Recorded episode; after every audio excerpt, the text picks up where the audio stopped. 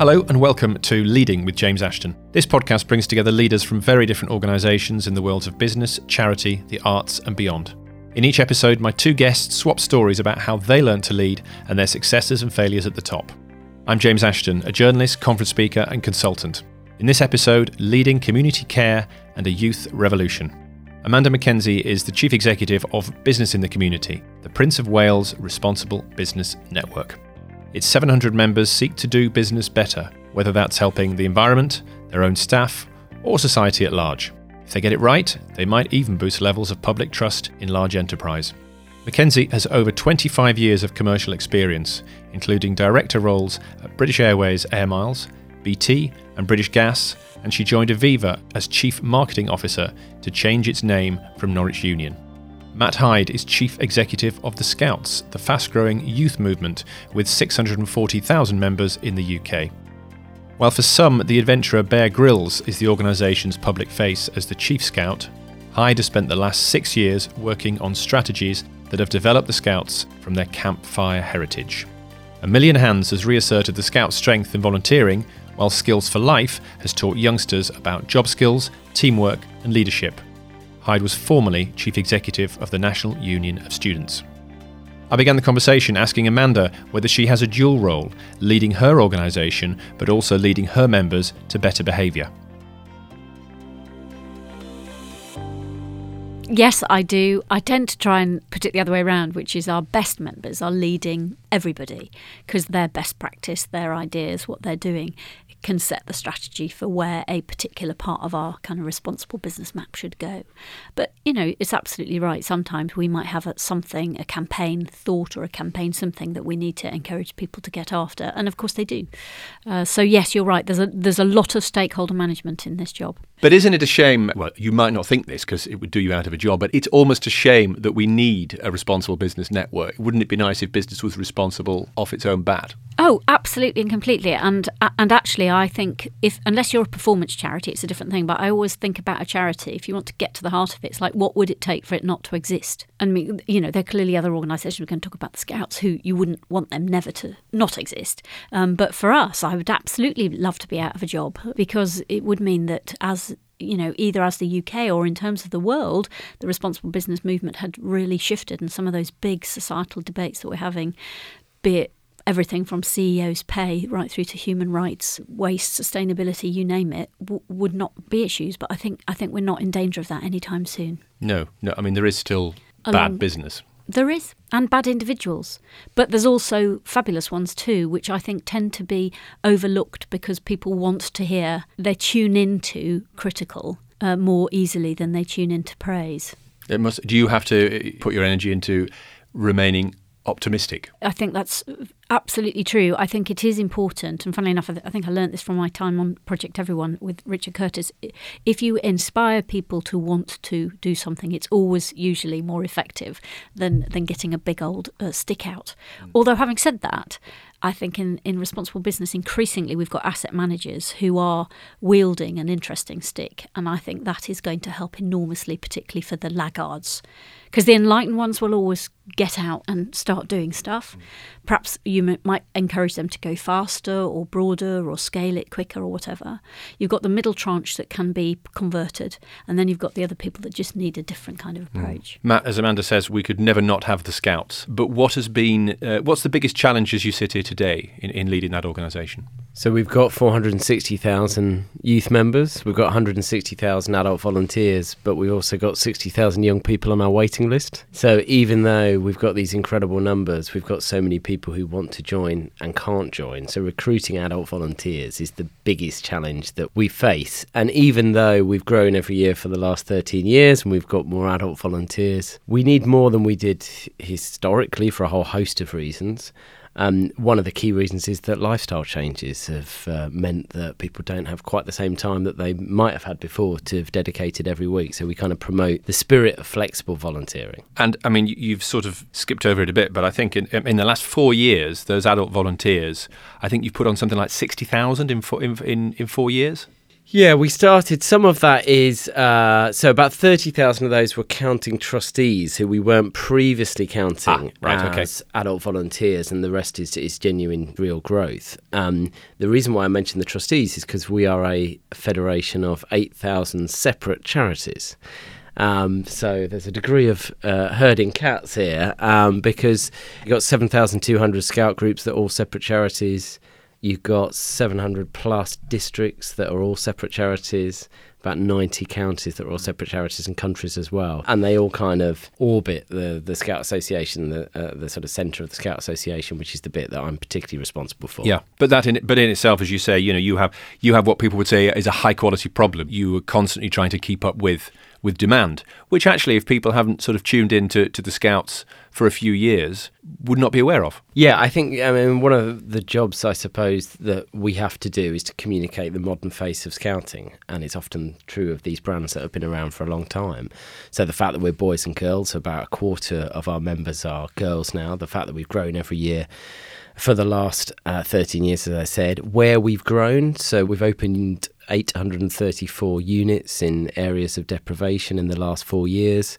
All of these things are kind of the true face of what scouting looks like in 2019. And those deprived areas, I mean, it sounds, you know, it, it's it's one of those strategies when, when you hear it, you think, well, of course they did. It's a bit like Unilever selling ice cream where it's sunny. You know, you're mm. going where young people are. Yeah, well, that's true. Although, you know, the reality is that if you look at where the waiting list particularly exists, that's more likely to be in middle class areas. So, where you've got people and parents in particular who know the power of non formal learning and how it improves your life chances, lo and behold, we've got loads of young people who are, who are on the waiting list wanting to join when we go into an area of deprivation, we requires a bit more innovation in terms of how we do things. So it sometimes requires a bit more funding that you pull in. So we've been lucky in securing quite a lot of government funding, Fine. trusts and foundations. So it's not just simply opening the door. Uh, no, it's about how you find the volunteers and build the confidence of those volunteers, which often requires a bit more investment on people, paid staff running the operation, and then gradually withdrawing that paid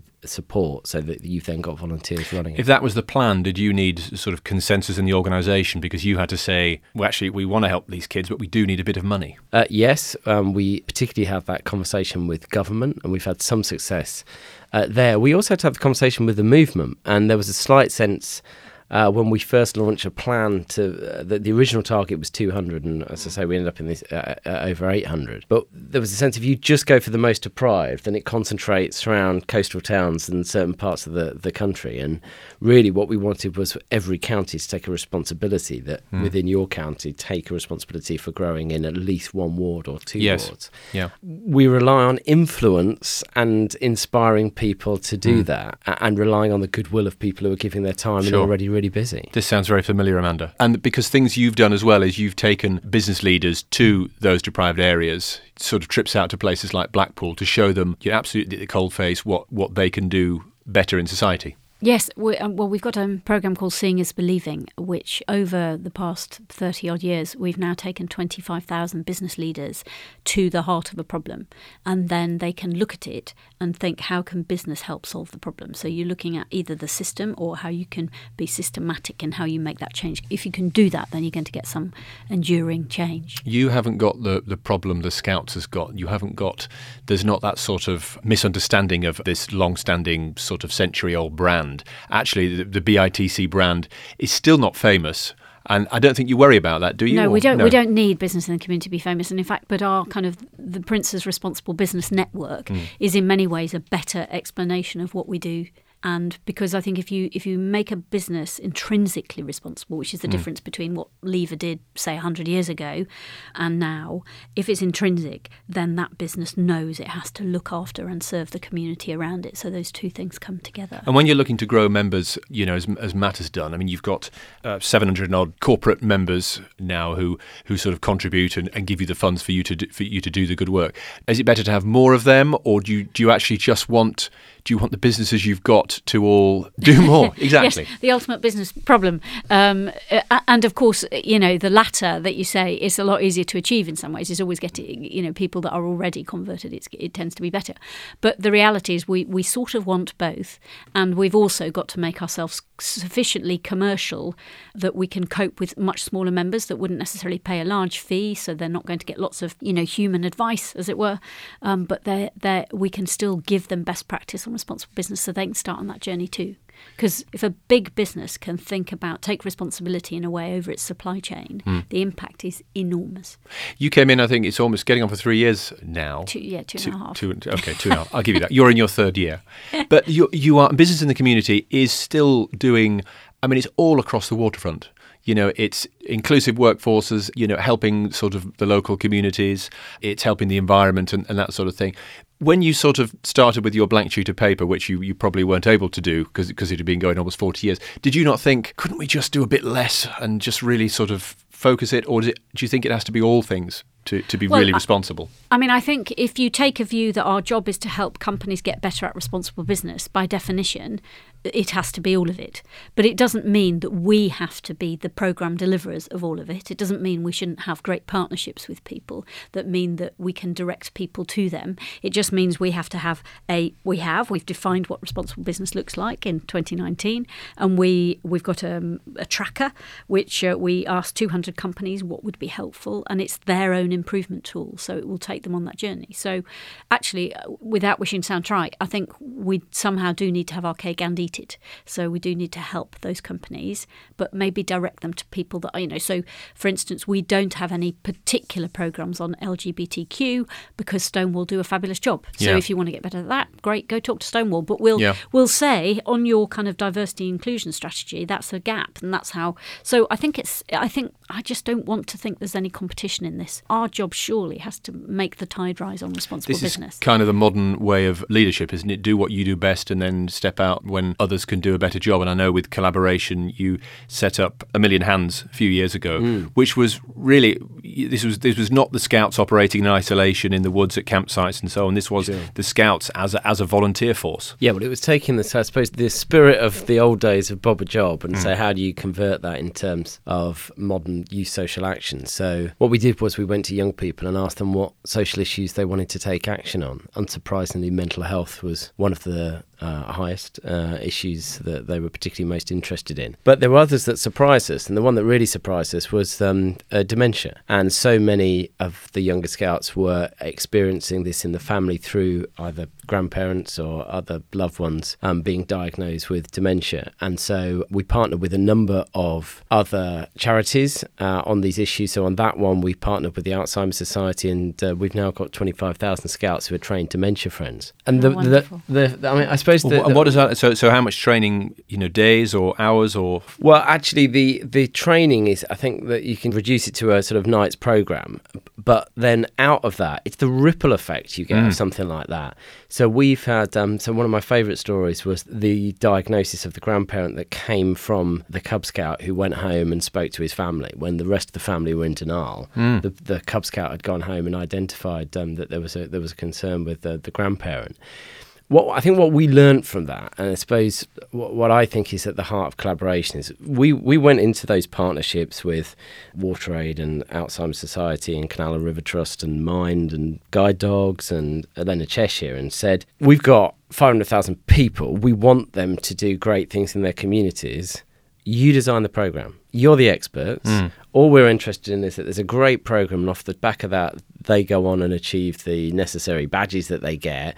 Because what we're trying to do is inculcate the values mm. and the behaviours that we know will last with them for life. And um, there's something very powerful about when you do that because you're not as precious on designing the exact sure. um, tool. And we did that with scout leaders and young people themselves. I'm interested in the point at which you asked the, the scouts and Cub Scouts what they wanted to do. Yeah. I bet, that, I mean, possibly a revolution. I don't know how. In, I can't remember. I mean, I was in Scouts. I can't remember ever being asked. You know, we we did what was provided on the program, and it was largely great. Well, we had four. We've got four strategic objectives, and we've kept those in the time I've been here. One of those has been around community impact on things like a Million Hands, and, and another has been being shaped by young people at every line down the chain. So we appointed a National Youth Commissioner who works alongside me and the uh, lead volunteer. We've 25% of our board are young people.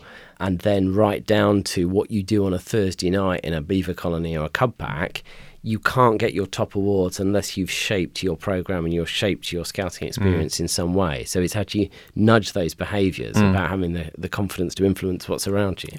Amanda, when you're sort of leading and shaping uh, shaping sort of behaviours like that, how far do, do you, if you like, reach into Barclays and with BITC talking direct to their workforce? Because it's all very well if the CEO says we must join, we must do this and that, but the program only works if if people right through the company are, are bought into it. I guess. It's true, and I would say that some so over the next few years we've got to do more on that. Actually, I mean, I'm just so struck by your numbers, and I, and and I know that the sort of the results that you help create for young people when they become adults and the impact of it is just fantastic. I'm, I'm very jealous.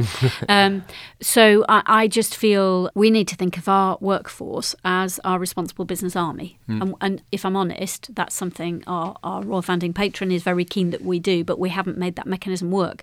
You know, my dreams alongside our website will kind of have Glassdoor but for all things responsible business. So employees get to rate their own company on how good or bad they are at this. Ah, right, that would okay. be my dream. We're not there yet. Uh, we're in we're in a build for the first phase of it, but that's where we're going. I mean, to give you a stat, sixty percent of everyone who works in Northern Ireland belongs to a business in the community company. Wow. Yes. So you think that's amazing leverage if every one of those gets the memo, crude description, but of the five things to do to help them go plastic free or single use plastic free. You know, Yeah. so you've immediately amplified enormously.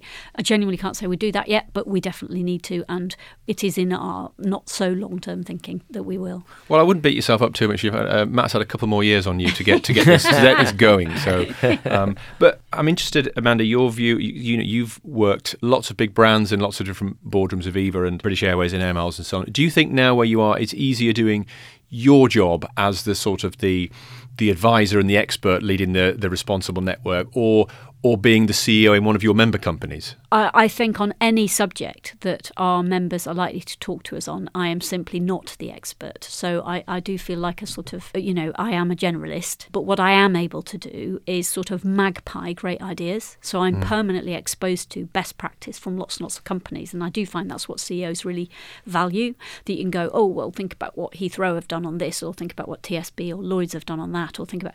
So actually, that ability to scan and really help people learn. So I would say that's easier and very exciting if you can just get a big enough brain some days. Some days, if your memory's not feeling too perky, that's harder, but we, you know, we, we plough on. And it also means you can be a real polymath across all the responsible business framework, which personally I think suits me better. But having said that, if you're Sky, so our chairman, Jeremy Darroch, who's the CEO of Sky, he committed to make Sky uh, single use plastic free. But he had to be quite bloody minded to make sure that happens. So that's great in one respect, but you not have Jeremy, to do surely. that alongside absolutely pulling off the, the largest deal in Europe in 30 years. Sure. So in order that's that's quite a lot to do. So I think yes, probably on balance, I've talked myself into saying I have a better job and I absolutely love it more than I would do doing that. But the thing, yeah, but because you must, because it, it would be, it would be nice to think that responsible business equals profitable business and, and good for all and so on. But you you must be able to see when sometimes your members don't hit the numbers they, they might have liked to hit. Yes, but they two do go together. But you know, it is about. As funnily enough, I I'd not heard it articulated in terms of time until the other day. Strangely enough, the point about responsible business is you are creating long term value, but long term value is probably you're looking at between five and ten years. So you're genuinely not, you're going to come under all of those pressures that you just said in the first five. And then subsequently you're going to, you, it will have, you will have done more good by taking that approach. But that's the time frame you have to manage expectations on, which is why the market and asset managers are going to be so important in all of this going forward. Yeah, which is interesting. So actually, a leader, the, the leaders you're talking to today, you know, the membership actually are whatever they do is a kind of doing it for the next generation, if you like. If the average boss is there in, in say, the FTSE, barely five years. Yes, which is a, a sad indictment because I think if genuinely you want to create legacy, you have to assume Yeah. it should be between five and ten.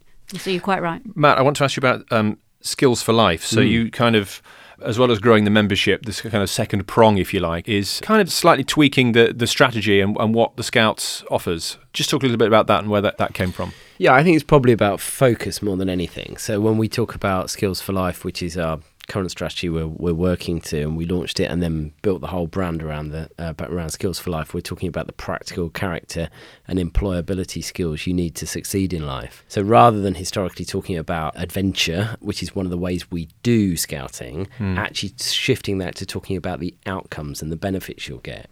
And I think we thought when we when we were looking around where we go going forward in terms of how do you measure your impact, really focusing on the impact we make on young people and their lives, and therefore wider society mm. as well, which brought us back to this the sort of proposition around skills for life. So we've been doing that for you know 111, 112 years. But what does that mean in 2019? And looking forward, what does it mean for the the you know the workforce that we've been talking about in terms of the development of those so-called softer skills? We put a lot more focus, therefore, on measuring that impact with through our theory of change, understanding the difference we're making, understanding the difference we're making both to young people's life chances and on areas like mental health and well-being. I mean, it's a really obvious one that fantastic study came out about three years ago now from the University of Glasgow in Edinburgh, but over a 10,000 sample size.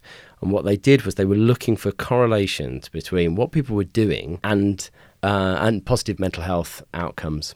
And they found that out of that, the, the strongest correlation was those people who'd been scouts or guides when they were younger. Mm. And if they came from a lower socioeconomic background, the numbers weren't even up. So they found that they were 15% less likely to suffer from mood disorders or anxiety later on in life if they'd been a scout. You must have done a somersault when those figures came through. Well, it, I have to say, there are a few things that are better as a chief exec than a, than a university ringing you up to say, We've got these fantastic figures. Do you mind if we put them in the public domain? It's and you fantastic. didn't even have to fund the survey? Didn't even have to Amazing. Fund it. Amazing. Fund it. But what I thought, because you're plugging a gap there, the, the, what seems to be missing out of the school curriculum is how you get people job ready. I know yeah. this is something that your members will think a lot of, about, Amanda, about almost yes. doing. You almost have to recruit them and then train them, retrain them again. So if you could, so if the scouts can do that, I suppose that that's going to be great. I mean, I just thought I saw job skills there, and I, I have great memories of my scout leaders on teamwork and things. Mm. But I don't think they'd be the sort of people who would help me get a job. So, did you? Well, you've have... done all right for yourself, if I may. So I you know,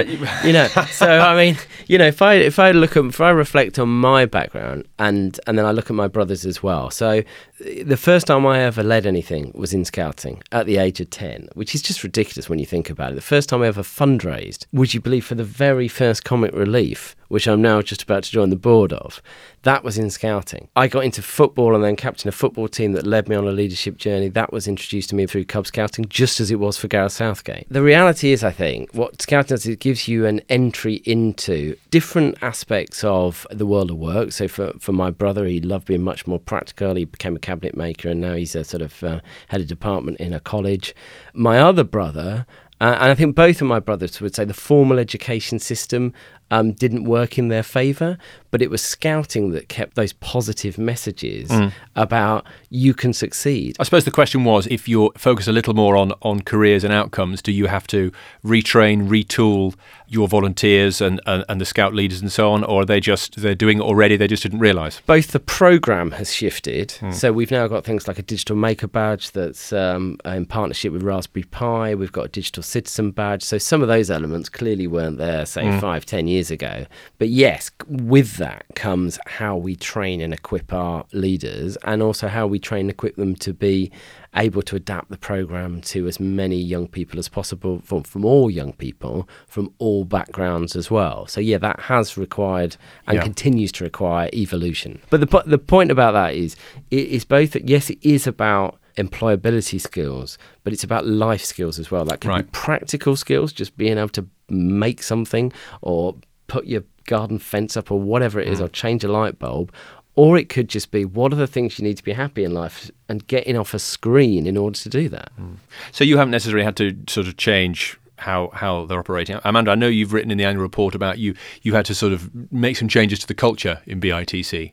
What happened there? What what have you tuned up? Well, I, I we we spoke a lot to a lot of CEOs on the way in, and then subsequently to our members, and and I think they wanted us to be this home of responsible business. So, it, you know, in order to do that, our skills in the sort of the breadth of us, actually, to your point before, needed to improve. And I think people had to then, as an organisation, work across the organisation in a way mm. that they perhaps haven't done so much in the past. So I think what, what I inherited was quite a lot of brilliant campaigns and brilliant campaign leaders, but actually the strength in this is the cross campaign work, the intersectionality, to use mm. that, that word, which I'm not sure I love, but there we have it. So there's that. And then also appreciating the strength in numbers in every sense. So yep. there is a compound impact um, of the work that happens when you look across it. And then also, by definition, you know, we, we did um, our big Waste to Wealth Summit was in the autumn last year. We've now had 101 companies say they want to double resource productivity mm. 20 years ahead of the government's target. And we did this in conjunction with the with the government. So if you add up the impact on waste or lack of on raw materials by doubling resource productivity, that's phenomenal. Mm. Tell me about reputation, Amanda, because you, if you are the responsible business network, you have to be squeaky, squeaky clean. This must keep you awake at night. well, I would say a couple of things. I don't want to be Solomon. I don't think my job is to judge which companies I think we should work with or not work with. But the rule for me is are you willing to get better? Hmm. So if you're a tobacco company and you've committed to go tobacco free, if you're a um, and by the way, the workers of that tobacco company still deserve the sort of workforce that we think is be- the hmm. best kind of workforce in 2019. So actually, they deserve uh, their company being very thoughtful and responsible about it. What do you think? You, do you think you have members, or can you suss out the members who who sign up to try to use you as a fig leaf? if you like. They're, they're, using you to make their reputation look look look better. And do you stand for that? I mean, you're not Solomon. I know in previous interviews you said you weren't God as well. So, uh, but but do you, do you eke them? Do you eke them out, or try to sort of change them from within? Well, I think ideally you you change them from within. Um, and then, but if you feel that they are basically not being genuine, I think you just let them carefully go away. You have a relationship with a company where you wholeheartedly embark on trying to help them get better at this stuff.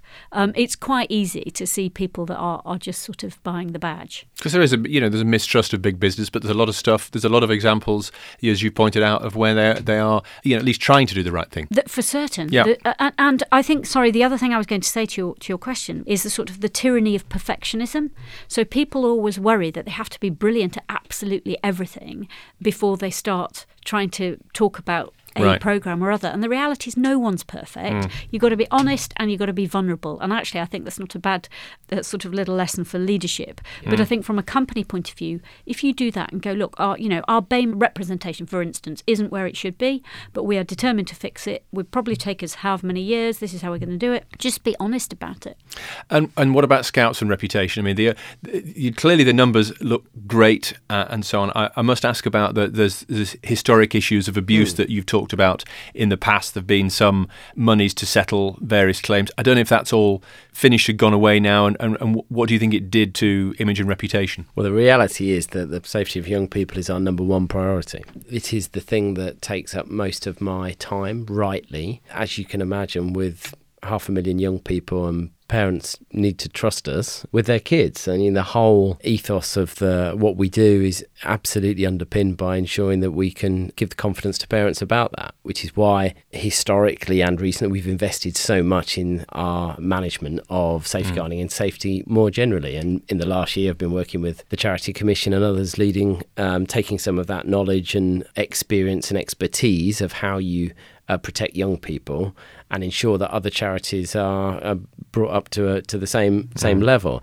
and understanding that actually at the heart of that is how you build the right culture for reporting because mm. that is absolutely critical have mm. you got the best recruitment whether not just around disclosures but in terms of identifying how you recruit people interview them get references that will only give you a knowledge of what's in the past and therefore how do you then get the culture of how you identify concerning behaviours and report those mm. in One of the things we have that underpins all of that is something called the, the yellow card, which has been talked of uh, in, in very warm terms by a number of people in this space because it's so simple in mm. that we expect all our leaders to be able to carry that around.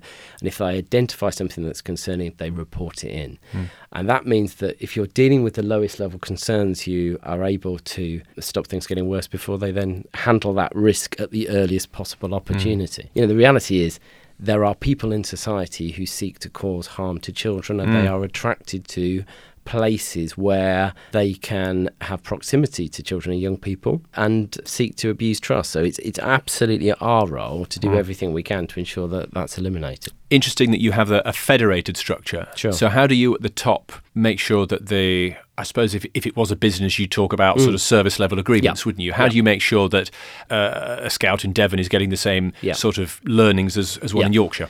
So there are probably three things to say. Firstly, there are rules and procedures and policies that everyone in the movement has to adhere to. Secondly, we have a, a volunteer line management chain whereby the section leader, as we would describe it, Beaver Cubs Scouts, mm. Reports into the district, reports into the county, the county reports into the, the UK operation.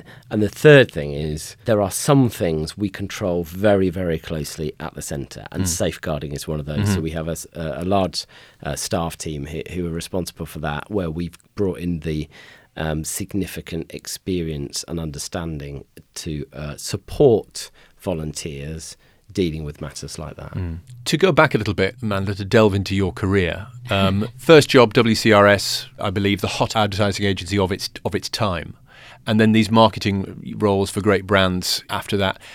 There was a time when someone with a, a marketing discipline wouldn't make chief exec what do you think's changed? Is it about that being able to to relate, to communicate, or something else? Um, well, I think inevitably, if you have a broad enough marketing role, mm. then it comes with a lot. Fortunately, it comes with a, a lot more uh, experience and breadth, which means that it's an easier thing to do. Mm. I think, you know, realistically, I was never going to run a bank. well, you're getting close. You are on the board of you're on the board of Lloyd's, so it's not. yeah, but you, you know what I'm saying. Um, so I think you know you have to pick your companies. I think clearly, uh, or the, the possibilities of, of which ones you you could uh, run. So I think, like anything, most if most marketing people want to stand the greatest chance of becoming a CEO, they have to get the broadest experience they can. I, I would say, and and actually linking back to the work on the Davies Review, the issue for me is, and for most people, is to try and get a P&L as soon as they can. I yep. think that doesn't matter what gender you are. If you want to uh, run something, you have to have had a, a bottom line mm. and, and made it work. And so, actually, to be honest, once you've done that and you've got you've managed significant sized teams, I yep. think a, a, lot of the rest of it comes from that. And actually, the, I mean, uh, you were many years on the exco at Aviva, and of course, that marketing role at Aviva, I think you came in to sort of change Norwich Union into Aviva, which is you know one of the one of the biggest rebrands any of us can remember in, in you know corporate life, and very much a sort of a, a leadership role in itself. What I learnt through that, you know, it was not rocket science really. We listed out all the brand changes that had worked and all the ones that hadn't, and just said basically, let's repeat what's worked and let's basically not do what didn't work. And frankly, if there's a, a strategic rationale for almost anything, and it's a sensible one, then actually, although people might not like it, they you've got permission to do it. Mm. And so, so for us, mm. it was a question of explaining and to enough people enough times why we were doing it, mm. um, and then actually, even the most um, fed up journalists would sort of reluctantly, and I'm not suggesting that was you, James, but well, I, I, did have some fed, fed up journalists who still don't think it was a good idea, but they reluctantly realised why we did it because we're in 27 markets around the world. well, I think you must have got blah, over blah. it by now. I mean, probably, these are probably oh, no, still the same people who are grumbling about Diageo, are they? Yeah. yeah. yeah. Yes, probably. But I did. The, one of my best moments was um, in the middle of the uh, Aviva um, logo is the Norwich Union, uh, Norwich Union, Norwich Cathedral spire, yep. and we did have the bishop ring up just to make certain that we were keeping that, and we were. Wow, hand, which is handy. You, yes, at least you had God, on your on side. side. Exactly, yeah, very good. Exactly. Matt, I want to go back to 2006. You you mm. went into the NUS, yep. National Union of Students deputy chief executive. Yeah. And uh, what luck? Within three months, you were the boss. Yes. Um, Didn't feel like that. At Is the that is that is that luck or happenstance, or how do you think about it? Because the NUS wasn't in great shape at the time. No, I became the fifth chief exec in as many years. It Yeah. was kind of a revolving door of chief execs of people coming in and then going out the other side. It was pretty dysfunctional actually, and it had lost it. It had lost the support of uh, student unions, and uh, financially it was in a bit of a spot. It had about ten years of deficits, and um, so that was very different from when I went into to Scouts because Scouts had had mm, Yeah. you know several years worth of growth, and it was a different proposition. How do you keep the momentum up? How do you keep the success going? Whereas that was a, we're going to need to start again, folks. So go back to first principles. Isn't it easier to inherit a basket case though? I think it's a different proposition. Hmm. It didn't feel that easy at the time, and actually, it's the sort of thing you probably do as a first, you know, when you were a bit younger, um, uh, because it was. Um, you know, it was a kind of. uh, It reminded me of one of those sort of case studies I do in my uh, when I did my MBA on completely dysfunctional organisations. Every, you know, you name it from governance to finance to culture, people, ev- uh, structure. The whole lot was all over the shop. But you are right in some senses that just putting some of the basics in place allow you to get quick wins and move quickly. Uh, whereas there, as I say, there was a different proposition when I went to Scouts. Although interestingly, there was more culture change needed, in my view, in the Scouts than I'd anticipated when I first went in. And that's partly because some of the people and the culture that had got us from 2001 to 2013, I think some people believe you just have to keep doing the same thing forever. And meanwhile, you know, the world of digital shifts to program project management, a younger workforce coming through with different expectations, shifts in terms of diversity Sure. and inclusion. It's a completely different proposition. But that but that moment with with the National Union of Students, from coming from a student union to the national body, I mean that was already a big jump to becoming deputy. And Three months in, then you're the boss. Yeah. I mean, you know that there must have been a um, a moment when you thought privately, I'm not sure if I can do this, or, or do you just are you just too busy to to stop and think? No, there was definitely that those moments of I'm not sure this is doable. I mean, the actual shift from coming in, my boss resigning, hmm. me just kind of then taking it on as an interim level, and then before you know it, becoming chief exec. You're right. There wasn't a lot of time to. The, the, I mean, when you're at the point where you're not sure whether you can actually pay the salaries that month, that sharpens attention. You don't really hmm. have time to sort of think about, you hmm. know, can I do this or not to some extent. But there were times on the journey after that, both in terms of the improvement plan and some of the wider changes we were trying to make on governance of trying to convince uh, a thousand students in a room and we needed two thirds to get our deal through twice. Um, Glorious democracy. The second time it fell, so we had to start all over again. There, there was certainly a moment then when I thought this isn't possible. But you know, this is all you, you, you learn from these experiences. Sure. I do think actually coming from the one of the things I, I these are membership organisations. That's the commonality in both of them. Yeah. So what I think I learned from that was one of the things that I took with me going into uh, NUS, even though it's a very it's quite a different body, even though it's um, the sort of uh, it's a confederation of, of student unions, was that the fact I come from student unions was very very powerful, and that hadn't happened for some time. So they they'd kept recruiting people externally. So when I went into the Scouts, you'd think having been a cub and a scout was an advantage, but actually the fact I'd not been an adult volunteer um, was deeply troubling for a lot of people in the movement. So I became a volunteer, and I've been a volunteer for the Yeah. last six Yeah. years because if I'm going to go and do a talk in Urmston or Redcar or wherever, then I wanted to be able to answer the question, "What do you know?" And was there a mentor that, that helped you through through that? Because you did the MBA, of course, Yep. but is there, it was there someone you were leaning on for the in, in those years? Yeah, I started to um, get a mentor when I was uh, NUS. Uh, it was a guy who was chief, former chief executive of a local authority. I was a bit cynical about mentors at the start, to be perfectly honest with you. Uh, now I have several, uh, either paid or um, you know, or, or, or informally. Yeah. and uh, and pretty much everything that I, uh, every time I progressed, it was often because I had people saying you should do that or talking me through it, Hmm. and whether that be mentors or coaches or uh, or peer Pushing you forward. Actually, I think, Push- as, and then now as a chief executive, Yeah. what I haven't been a chief executive for what 18, 17 years. relying on a peer group to Yeah. help offload and crystallize my thinking is, Hmm. is m- even more important than it used to be. Does that sound familiar, Amanda? Yes, although I, I haven't, haven't certainly haven't got that level of experience. I, I feel all through life I've been very lucky on the mentor front, and and I know some people sort of say mentors find you because there are people you meet. There's a sort of simpatico to use that Spanish word, and you, and you just feel you that you are you will trust them enough to be they can be your sounding board. So as much as anything else, there are times when you just want to speak the un, out loud and see how it lands, and then get a bit of wisdom back. So that's a sort of very ad hoc. But you know, people, everybody from David Puttnam to Mervyn Davies um, and and Cilla Snowball, and uh, over the years have been phenomenal at that.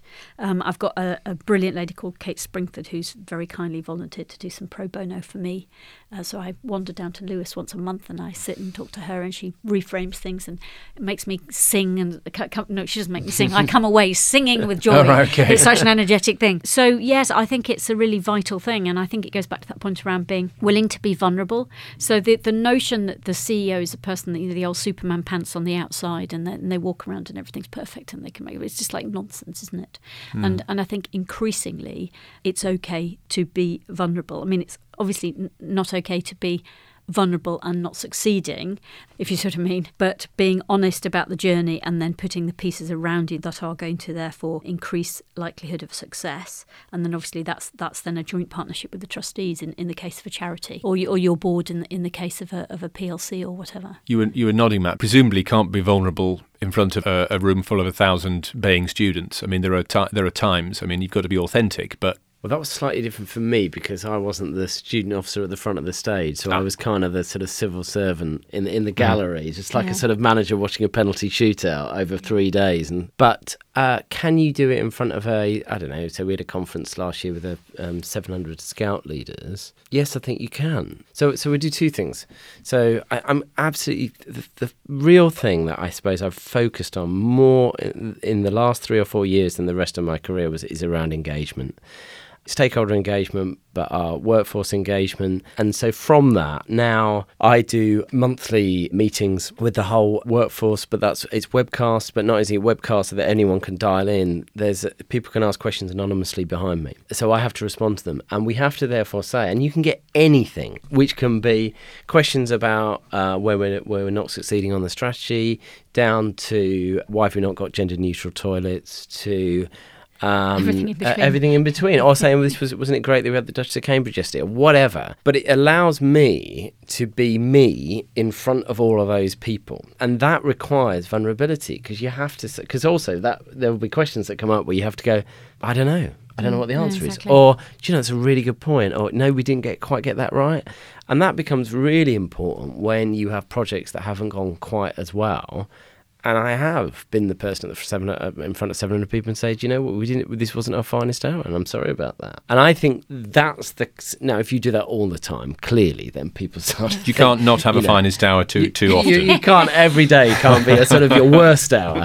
Um, but but I do think that that's the kind of authenticity, and particularly that I think, I, I mean, anyone, but I, my my impression of millennials and younger generation is that they they they value that as well, in particular. Okay, great. Matt Hyde from the Scout Association, Amanda Mackenzie from Business in the Community. Thanks very much for the conversation. Thank, Thank you. you. Thanks for listening to season one of Leading with me, James Ashton. These podcasts are being released weekly. Please subscribe so you don't miss the latest one. If you've enjoyed what you've heard, please follow us on Twitter at LeadingPod and rate and review.